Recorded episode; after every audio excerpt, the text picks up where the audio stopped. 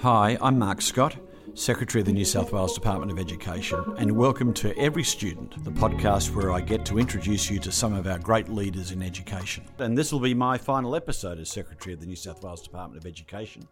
It's been my absolute pleasure over the past few years to bring you conversations with great leaders and thinkers in education, many of them right here in New South Wales and leaders in our New South Wales public education system. And today, my final guest is Georgina Harrisson.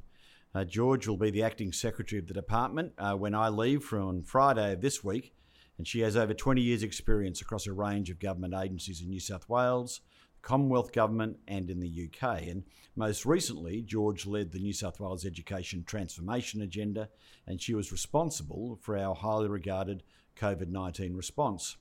So, this episode is going to be a little bit unusual. I've got some questions for George, and then I'm going to hand over the mic, and it'll be my time to face the questions. Now, George, you know, I think lots of New South, lots of people in New South Wales education know you, and we've had you on the podcast before. But um, for those people who are new to you and uh, new to you on this podcast, tell us a little bit about your story. How did you come to be in this role as um, uh, Group Deputy Secretary of the New South Wales Department of Education and soon to be Acting Secretary of the Department? Thanks, Mark, um, and thanks for starting off my role as acting secretary in one of the places I'm probably least comfortable here behind a microphone. Um, as my accent gives away, I grew up in the UK. Uh, I come from a family where education was everything. Ed- education was the uh, a route to a future that my grandparents could only dream of. Uh, I'll never forget my nan telling me very distinctly at 16 years old that if I ever thought that leaving school was an option, I should think again. And however much my grandfather told me it was time to find myself a good man, uh, my grandmother was very clear that was not on the cards and not the right thing for me to go and do. And so my brother and I were the first generation to university and the first uh, first kind of uh, professionals in the family, which was all our all our kind of grandparents and parents had wanted for us. And so education has been very much at the core of the transformation of my family, actually, from a, a grandmother who started work at 12 years old as the housekeeper for the local policeman uh, in Great Yarmouth uh, by the seaside in Norfolk, cleaning up after other people, living in the attic, uh, to two grandchildren who now shape uh, now shape the kind of world in which we live in a way she would have found unimaginable. Uh, and so, as I then look at education and what it means for those that we're here to do, having spent 20 years in public policy, there is no other public policy more noble and uh, more transformative than that of education. And I look at that and I think, wow, the impact you can have. I fell into the civil service uh, in the UK from university. Uh, I joined their graduate fast stream program. I worked on everything from immigration to crime to getting trains to run on time uh, to social housing. And then I found myself in education, seeing the difference firsthand you can make with really good policy, formed with and by the professionals in the field implemented by people who are skilled in the implementation and the monitoring and Im- monitoring of impact that policies can have and that when you bring that rich diverse group of people together to have the debates we need to have to look at the evidence that exists and to build on the deep expertise of the people that we work with throughout the system you can have a transformative impact on young people's lives.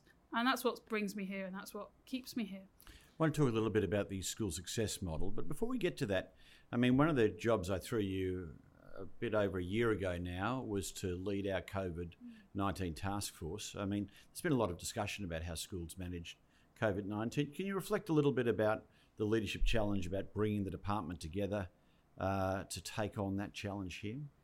Yes, I think what was uh, amazing in that in that period of time where all traditional boundaries fall away because it's the only thing that matters is that shared purpose of making sure that our children are safe, that our teachers are safe, and that we can continue the education of the young people we're here to serve. All the organisational boundaries fall away. You have access to the best of the resources that an organisation like ours has to offer, which means you have fantastic educational expertise, sat along expert project managers, experts in procurement who can buy all the things you need to keep a school open experts in technology who can really build the platforms that we need to make sure that uh, kids can access uh, the education that we can offer, and then the experts in the teaching profession who could really provide the evidence based resources and the tools for our teachers to draw on. And then our teachers themselves, who turned on a dime to really transform the way they delivered education from a Friday afternoon to a Monday morning to offer that education out to their students in a new way. And you saw the commitment and passion of every single one of those people in that chain, supporting our shared purpose uh, together. And that that's where I think you see the phenomenal power of how the whole organisation can come together and really change things for the better. So it was a, a massive operational challenge, and you were the general mm. directing the troops, and um, and I think there's been a lot of um, a lot of complimentary uh, statements about how the department handled COVID last year. But one of the things I suppose I reflect on a bit is that um, when it comes to operational matters, the department's yeah we're, we're, we're quite good at that. I mean, it, it's a an organisation of great scale, but you know today as we're speaking, you know this week students will be back at school, eight hundred thousand students. Um, 2,200 schools. We run a big, complex system and have a strong operational focus part of the challenge, I think, and certainly one of the things I've tried to focus on, is how do you provide operational excellence and strength, but then at the same time try and improve the system mm. and to change it so that it can be more effective in delivering teaching and learning outcomes. And, and one of the areas that you've been strongly involved in as our group DepSec is around the school improvement reforms and the school success model. Can you tell us a little bit about the school success model and the focus of your work there? The school success model for me really balances the needs of our schools for support to improve, the needs of our teachers for uh, professional development and guidance and support uh, to improve, with the accountability that comes with that for all of us in serving the students in our system. And so, one of the things that was most important to me in the school success model was to get the shared accountability in the system for every single role, starting with the secretary's position, but cascading all the way through that we all play an important part in that reform. And that if you're only there to open the doors and to run those issues every day, we're really not doing a, the service and justice to those young people we're there to serve. The world they are entering into is one we can't imagine. Uh, the jobs they will do are jobs that don't exist. And so, how do we really make sure that we, as the adults in this system, are delivering for those young people what they need to be successful in the future. And so, as I look at the school success model, I feel the weight of that responsibility on my shoulders. In the same way, I hear back from our schools that they feel both the ambition for their students, but also the weight of the responsibility to improve the system for the students uh, in their care. And I think it's that partnership and that shared responsibility that we have together to deliver that well for our young people that is at the heart of the school success model. And, and in that, there's work for all of us to do. And so there's definitely work for the department to do in improving its support for teachers, in improving and strengthening the evidence base we have for our teachers to work with, to provide really high quality resources that are based in evidence uh, that our teachers can draw on so they don't have to go and find them all from a, a wide library on the internet. That we have the professional development in place that demonstrably improves practice and that we can hand on heart say it was worth you as a teacher taking time out of your busy day to invest in your professional development because this is the impact that will have in your classroom. And so there's definitely work for us to do in all of that. And there is work for us to do in improving the systems and processes and the administrative burden in schools so that our teachers get to spend their time doing the thing that only they can do that only they can do in the classroom, improving young lives uh, for students. And so, us all playing our part is the core of the school success model. And I think that really draws on the lessons we learned through COVID uh, and gives us a kind of good path forward in that ongoing partnership together. I mean, I think when the model was first launched, I think most people think a commitment to improvement. We've talked about that a lot. Every student, every teacher, every leader, every school. You know, I think people can see the importance of that. But there was a sense of concern of, you know, does this really um, put schools on the hook, put school principals on the hook, but but not anyone else? Is it? Is it, are we trying to find someone to be accountable and therefore someone to blame? Talk a little bit more about how the shared responsibility works under the school success model. Yeah, so the the aim here is certainly not one of trying to create a blame culture. What we want to do here is create uh, a a continuous improvement and learning culture for all of us in the system. And so the school success model is based on looking at where a school actually is. Uh, how are you performing right now? Are you delivering the best possible outcomes for your students? Or actually, if we look at other schools similar to you, are there maybe some other things you could be doing or trying that might have a bigger impact? And how can we in the system help connect you with those opportunities? And so, as we look at that kind of shared responsibility, the first thing is we've all got to have the kind of clear eyed objectivity of how we're doing today and be willing to face whether or not we think that's as good as it could be or whether or not there's room for improvement. And the, the wonderful thing about education and learning is there's room for improvement for all of us. And that learning that learning journey continues with us in our roles in our personal lives throughout our life. And so the school success model allows for that. It allows for us to say hey you're doing this thing really well and we can see that in your data and what's been really interesting when you look at those ambassador schools in the school success model is they are doing all the things everyone in education talks about being the right things to do they are focused on delivering the syllabus exceptionally well. They are focused on collaboration in their schools. They have a really strong focus on data in the classroom for use by teachers to improve the learning outcomes of students. Um, they're not focused on what did everyone else do for me and how did I make this work. They are focused very much on the things that matter for their students in their classroom, and they are the most student centered places you can find. Um, and so, if I then look through the system and say, how do I get more of that and create more of the environment where that feels possible for everybody? Because those schools have found a way to unshackle themselves from the administrative burden in a way that other schools feel swamped by it because of the nature of their school, the nature of their community. And so, how do we as a system create those that same environment for all schools to feel like they can succeed and do the things they know matter? Uh, and as we do that, we will see the lift through the whole system and by everyone and for everyone. I mean, it reminds me of a line I've referenced before from John Hattie, who would encourage you taking um, taking over the secretary's chair to not go and travel to see the world. Not that you could anyway, but um, but that the answers will be in the system. Yeah. You know, the answers are in the system, and the system is big enough and strong enough to have just great case studies. We need to mine those case studies, but then be disciplined enough to to follow what the evidence is saying. And and I think um, I think this is one of the big ongoing challenges we face. But I think the school success model helps us. I remember pretty early on after I started. Um, Adrian Piccoli was minister, and he was out at a school where we were trying to bring about some significant change, and there was some changes in leadership, and we were bringing some facilities together. And and um, what Adrian said was, well, we, we need to improve here. We need to see improvement in the performance of our students. And there was almost bewilderment uh, amongst the school community, uh, the staff and the staff room, They said, no, no, we, we, this is an outstanding school. We do great work. But that's not what the evidence would show. That's not what the data was showing. I've no doubt that those teachers were working hard and diligently in a focused way, but the evidence suggested that the outcomes for those students across a range of measures should have been better given what was um, given comparable schools, statistically similar schools. And I think one of the great achievements of the school success model is that we do have targets out there now, not just for learning outcomes, but for equity and well-being measures as well. But it, it does say that every school is on an improvement journey uh, now.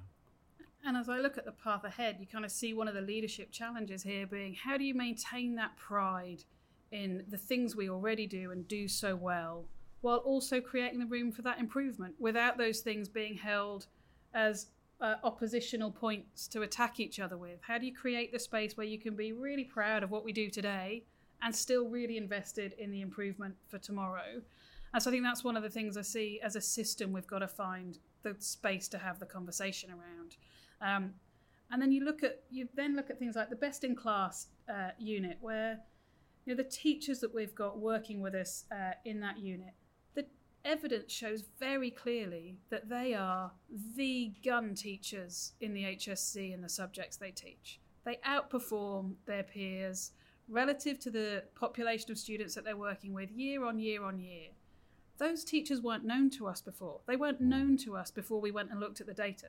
They were known in their schools because they can be sure those schools wanted to keep those teachers and kept them on the HSC uh, teaching years for a reason. Uh, but we weren't harnessing that capacity for the whole system. And so as we look at the As we look at the capacity to learn from our best, we can do that at a school level, but we can also do that at a teacher level, and we are, and we need to do it at the leadership levels, um, and just creating that capacity to share and open up and use the evidence to test what we think good is and who we think is good. Um, is a good exercise for us to go through and to kind of challenge those assumptions that we might hold based on the people we know or the people we like uh, or the schools we've heard about uh, versus where the data shows us there is fantastic performance so, across the state. So there's a big focus now on the school success model, and if you're outside the Department of Education, you can go to the New South Wales Department of Education website and find more details about this model and how it's working. But but um, let's cast forward a couple of years. Um, school success model in place and embedded in the system. What do you think? What do you hope that we're going to be able to see from a couple of years of the school success model? So, I, if I kind of think about it from the kind of different people in the system, I hope our communities will feel that sense of improvement around their school, that commitment to improvement, and they will feel engaged in that and they will know that that's occurring. There'll be a buzz around that agenda in communities across the state. Our teachers will know that to do their best work, they can rely on us in the Department of Education for the support they need to do that and to grow in their professional capacity, and that they can rely on that support being there when they need it. Um, that our leaders will know also that sc- they can draw in the support for their teams from the department. It will be reliable, it will be high quality, and that we are collectively growing that capacity for leadership and running the system into the future. Um, and in the department, you will hear and see people talking about students and talking about their service to students and schools, and that the way we will think about the way our services are delivered are not through the bits of the organisation we sit in or the service we deliver, but on the impact that service will have where it matters, which is in our schools for our students every single day. And George, um, like the uh, like the minister Sarah Mitchell, you've got young children you have two children in primary schools. Mm. How does that give you a perspective on young people and learning and the, the challenges that our schools face? So I guess the first thing is I kind of really really aware of the challenge of people who aren't educators, who have only been at school or are parents of kids in schools having a view on education. Um, and that's a really tricky space, isn't it? Because education is in every community and for everyone. And so, therefore, of course, everyone has a view. But as a parent, what I see and what um, I hope for for my children is that they get the opportunity to have their eyes open to the world, have their capacity to think independently, to form their own views, uh, to take information that the world will throw at them, to adapt that to adapt that to the circumstances they're in, and to succeed in their lives to be the most important thing that education will give them. And in doing that, it will open their eyes up to all they'll continue to learn. If I look at the last year and the flexibility our young people had to show, in Australia, thankfully, for a very short space of time, relatively to the rest of the world. And if you look globally, the impact of this pandemic on a generation of young people is going to be quite profound, I think, uh, on a kind of global scale. But for us here in Australia, that the capacity for our young people to respond to the unknown, because the thing the last year has shown us more than anything is the unknown is here and it can happen and it will happen. Um, I want my kids to be prepared for that. And so, school is, uh, yes, teaching them the content of the syllabus, but on top of that, teaching them to think about the world they are in and the world they want to be in and be part of, uh, and taking on the capacity to shape that for the for the future. And so, having young kids in school at this time as I take in this role reminds me of the hope uh, that we need to have for all our young people in the future. It reminds me daily why that ambition is so important. Because if we are not doing the best by them, uh, then that is going to cost all of us uh, later on. Uh, and so it's part of what fires you every day, not only for your own kids, but for all those kids uh, across the state.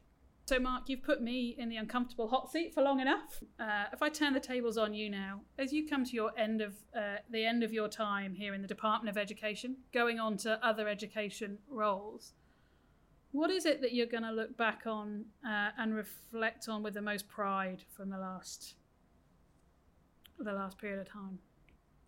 I mean, I, th- I think there are, are two things really, George. I mean, I think the last year Um, I think it was a very big year for us, and, and, in a sense, two things happened. One was the managing of COVID, um, and I think I learned a lot through that. You know, the department, as we know, is vast and can be lumbering from time to time. But boy, when the crisis hit, was nimble and focused, and nimble and focused at a school level, but also nimble and focused um, at the centre with everybody coming in and working. And, and I suppose I was challenged. I remember having conversations with the Premier at that time um, about can we take that focus around managing COVID and then apply it to the other challenges we knew we had around school improvement. And so big changes, and part of that was the, the rollout of the school improvement model.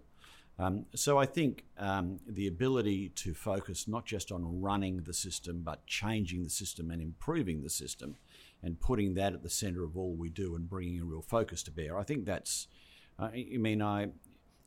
It's never an easy time to leave, and it's a bit like painting the harbour bridge. You never quite get it done, but I do feel that the focus we have now on improvement, the quality of the senior leadership team we put in place, the focus around the school improvement model, and the school success model. I mean, um, I think that's absolutely puts us in good stead that we will see the lift that we want to see in uh, uh, learning outcomes and student well-being. I think the other thing that I've really felt a lot on, felt a lot about, and then then reflected on quite a bit, is the fact that we really do stand in the stead of parents when they send their young people to school each day that that a parent's expectation is that their son or daughter will be known, valued, and cared for uh, in and around the school environment. That they will have an expectation that their young people will be improving every year. And it's kind of easy at the centre just to think of the scale 800,000 students, but really it's 800,000 individual young people. And so I think that commitment in the language, but then in the policies we've rolled out around well-being, and then around improvement have proven to be um, uh, significant as well. And I hope and I know that that has resonated with our school communities, and I, and I think that will continue to grow and build over time. I think it, it, it truly is a, a terrific education system, but we want it to be Australia's finest and one of the best in the world. And I think we've now laid the platform where we can be confident that that will happen in the years ahead. As you uh, look to those that you've represented, the 800,000 students, you've often used the metaphor for the leadership team of being in the centre of the kind of the, uh, Allianz Stadium and having it packed full and the decisions you're making. And for that, what's your advice to that team uh, as they take this agenda forward? Yeah, I think I think um, the real challenge I think is not to just be drawn back into the operational pressure every day. That there will be a myriad of operational demands that come to bear but the challenge is, yes, to operate and lead the system well in its daily operations, but at the same time be constantly challenging around um, how we learn from the best, for what the best are doing, how we then improve, and how we put the supporting infrastructure in place to drive that uh, improvement. So the, the challenge is to keep driving an evidence based improvement model rather than just run the system well. Um, and in order to do that, I think there is a need to be uh, connected and engaged with best practice out there in the coalface. You know, it's very easy, as you know, our days can be very full in these uh, corporate jobs, um, dealing with ministers and ministers' offices and cabinet committees and executive meetings and leadership meetings and meeting with principals groups and teachers groups and TAFE and NESA, and the diary can be full of meetings. I think it's very important not to get too far away from the lived experience of teachers in classrooms all across the state, not just in the city, but in rural areas and remote areas as well. Um, my wife would say to me that I was always happiest in the job when I'd been out and about in schools and learning from the practical lived experience of those who were doing it each day. I think you know you were part of this. Um, you know, I, th- I look back happily on the experiences we had on the road shows with principals, where over a, a, couple of weeks we'd get in front of the best part of 2,000 school principals, we'd talk with them, we'd listen to them, we'd stand for hours listening to questions, and you'd always come back with richer insight on um, where the support is needed, and you'd think again about how best you put supporting infrastructure in place to support people on the grounds um, uh, in practice.